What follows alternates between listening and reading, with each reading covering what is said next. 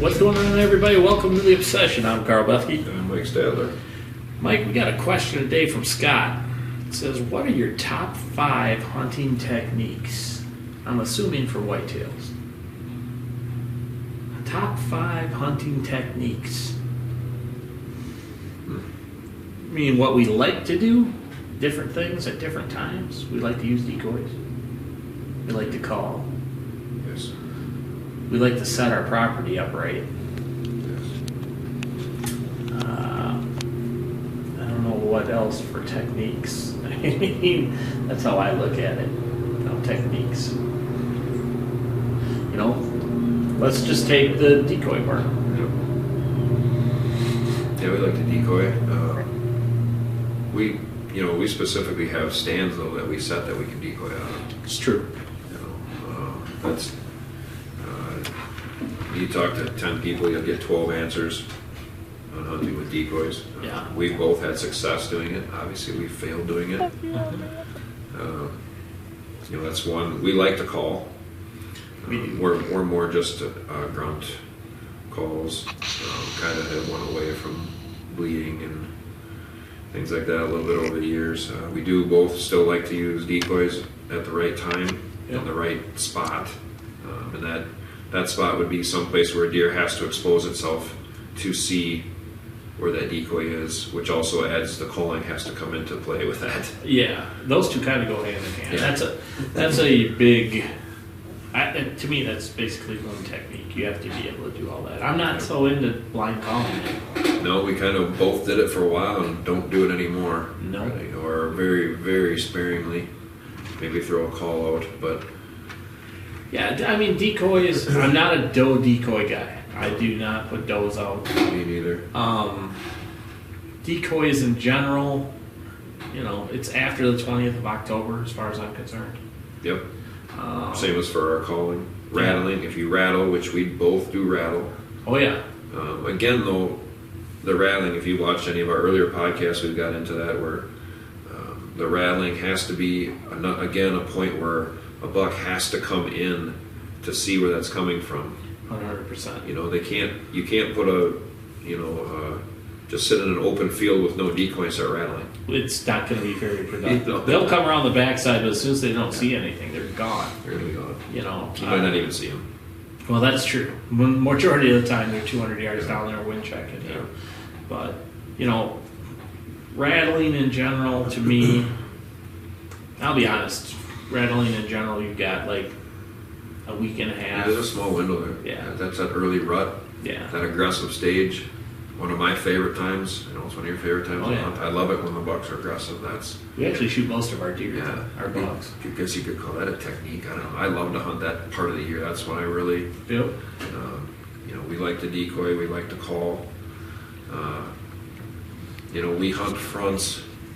You could- I guess you could call that a technique. That's a huge thing that we do. Yeah, technique wise for weather fronts, you know, you really have to become a weatherman for the fall. That's how I look at it. I mean, we watch a lot of weather underground. We're constantly in communication with each other. I mean, realistically, we live an hour apart and in two different parts of the state. And what could be happening here at Mike's place could be totally different than down at my place. Yeah, for sure. and you know we'll, we'll hunt that movement based off of whatever and be like yeah be like yeah dude you got to get over here now Yeah. so and then i mean there I, for instance i remember one time i was we had gotten back from north dakota and mike went out and he ended up shooting one of our target deer Yeah. and he's like dude you got to get up here now and i came up there that night Yeah, they, we were- they were all over the place we're down by my place there wasn't anything moving Yeah. you know so it is what it is you know techniques you know barometric pressure we're both big on barometric pressure we like to see that 30 Thirty is a big number and rising. yeah a rising barometric pressure is big um, obviously weather fronts again right there you know Hot or cold. that's true People think it's always got to be cold front, but the deer move on fronts. yes hot or cold, Yep. day or night. You know, the front can come. The, the biggest thing we we've talked about fronts a lot, and people are always interested in it. People want to hunt a front. You got to hunt it on the right time. When the front comes through, you can't you know come running out there and sit there.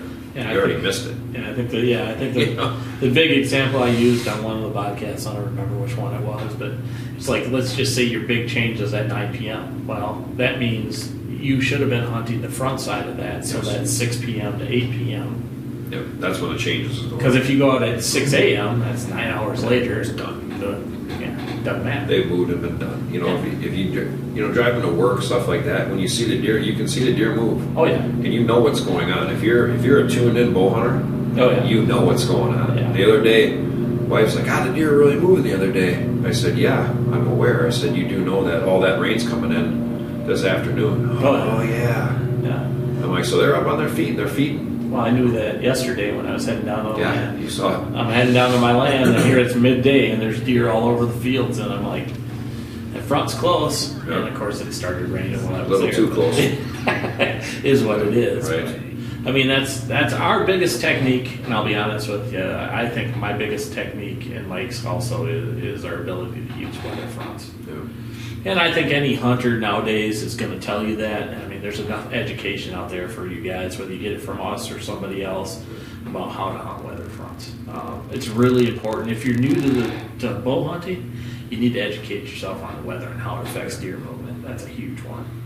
Um, if you're referring to like techniques like you know uh, decoys and calling, you know, calling to me i used to call whenever i would see deer um, i might hit one with a grunt every now and then if it's early just to see but the majority of the time they're not interested they're still in their feeding patterns early um, you know that's i guess that's the other thing technique wise too is you need to learn to where to hunt and when That, that goes into another thing too is you know entrances and exits to and from stands, yeah morning stands and night stands. That can all be a technique if you consider it that way.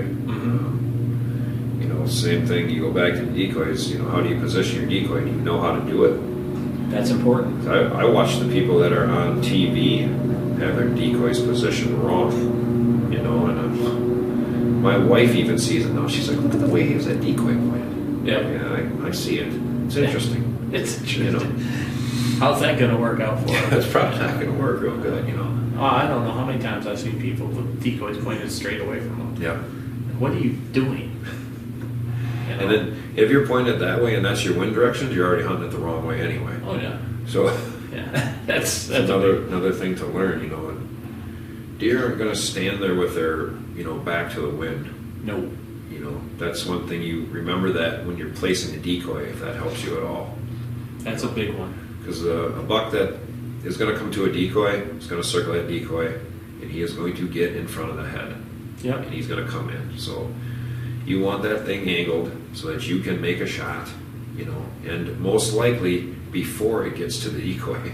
Hundred percent. So once it gets to the decoy, it's going to be too late. It's either going to bolt from it Yep. or it's going to ram it Yeah. down and then take off. That's a fact. So, you know, I've I don't know. We've seen a lot on the decoy thing. Yeah. Rattling wise, you know, I'll rattle at a deer if I see a deer. Uh, very seldom anymore do I uh, blind rattle. I, I will every now and then, uh, depending on my location. correct. The whole idea, like Mike said earlier, is to uh, you want these bucks to be searching for you. You want to be the reason they're coming. The hard part about these whitetail is, for some reason, they are very good at sound location. They, you call once when you see a deer. You know, say that deer's at 100 yards, 150 yards, and it's a fairly calm wind. Yeah. You grunt at that deer once, he knows where you are. Oh yeah. don't continue to blow your grunt call like it's a kazoo. You Maybe maybe you didn't hear know? me. Yeah. Maybe, maybe you did. I'm gonna keep doing it. Yeah. They're going to come if they want to come at that point. They already have the attention. Yeah. And especially if they walk off, Yeah. don't keep calling. Yeah. They're most likely circling you at that point. That's true. Here's one of the, the, the uh, techniques that you'll hear out there that we are not a big fan of deer sense. Don't like it. Don't like it, don't do it, won't do it. Um, You know? I have spent way too much time trying to be scent free. Yeah. That we can lead that into too, or another thing that we do a lot of that I think we've gotten really big into is the mock scrapes. 100%. No, we did. we moved we moved a few today on my property and put three more in um, and do not put scent on the scrape that you make on the ground if you're going to make one in Right. it or on the vine that you're hanging they will do that themselves Yeah, hundred percent. so that's a that's another technique. I mean, if you look- we like to hunt scrapes, Yeah. you can watch a lot of people that do it. You know, uh, Sturgis is a big one for it. Oh yeah. Putting in mock scrapes, you know, don't put a hundred of them No. in. You know, make them use them, and that's another good thing when you start watching our midweek stuff that we have coming out here on Wednesdays. Right. Um, we cleaned a lot of brush up to make them use our mock scrapes. We created a east-west line of movement today on Mike's property that is all along the seven-acre um, tree line that he's got here behind his place, and basically uh, easy in, easy out for us, and uh, the ability to get bucks to transition on this east-west movement, whether we shoot them in the woods or on the tree line before the food plot, doesn't really matter to us I don't- but we'd be able to see both directions, north and south. So, Those are those are things we like to do. yeah, and that's a big one. Uh, you're going to see us talk about this a lot this year. You're going to see it on the Wednesday shows, like Mike was saying. We're going to be showing you guys, you know, small land prep, all the stuff we do, so we can uh, at least try and take a good whitetail every Right. year. For sure, I, I, you know, today, real good example. I'm up in the stand. Carl's trimming trees, trimming branches as I'm up above.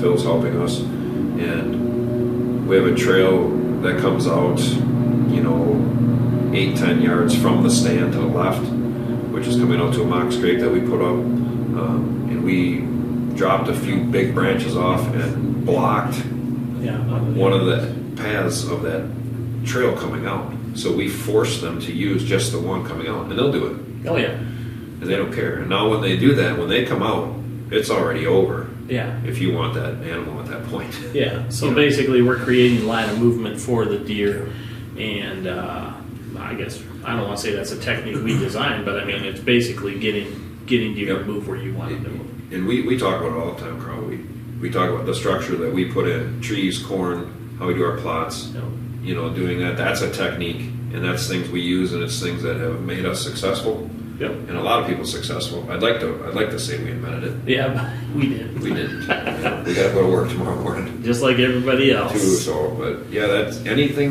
you know, any technique I think that can make you successful, you know, Yeah. I mean, you know, it's gonna be good. you know. those are the big things that we use. Yeah. weather fronts, uh, line of movement. So basically, us setting up the line of movement for deer. Calling. calling, decoys, and we really like the barometric, barometric pressure adjustments. We are not moon phase guys. No, I, You will not hear us talk about moon phase. I think that is all BS. Uh, maybe not BS, but it's not something I really like. correct. So, Yeah, not a fan. nope. That's probably we'll find this one up there, Mike. I, I think that pretty much covered what we how we see things. But uh, we appreciate you guys watching. Appreciate, appreciate you listening. Uh, if you get a chance, subscribe to the channel here at Rush Outdoors Wisconsin.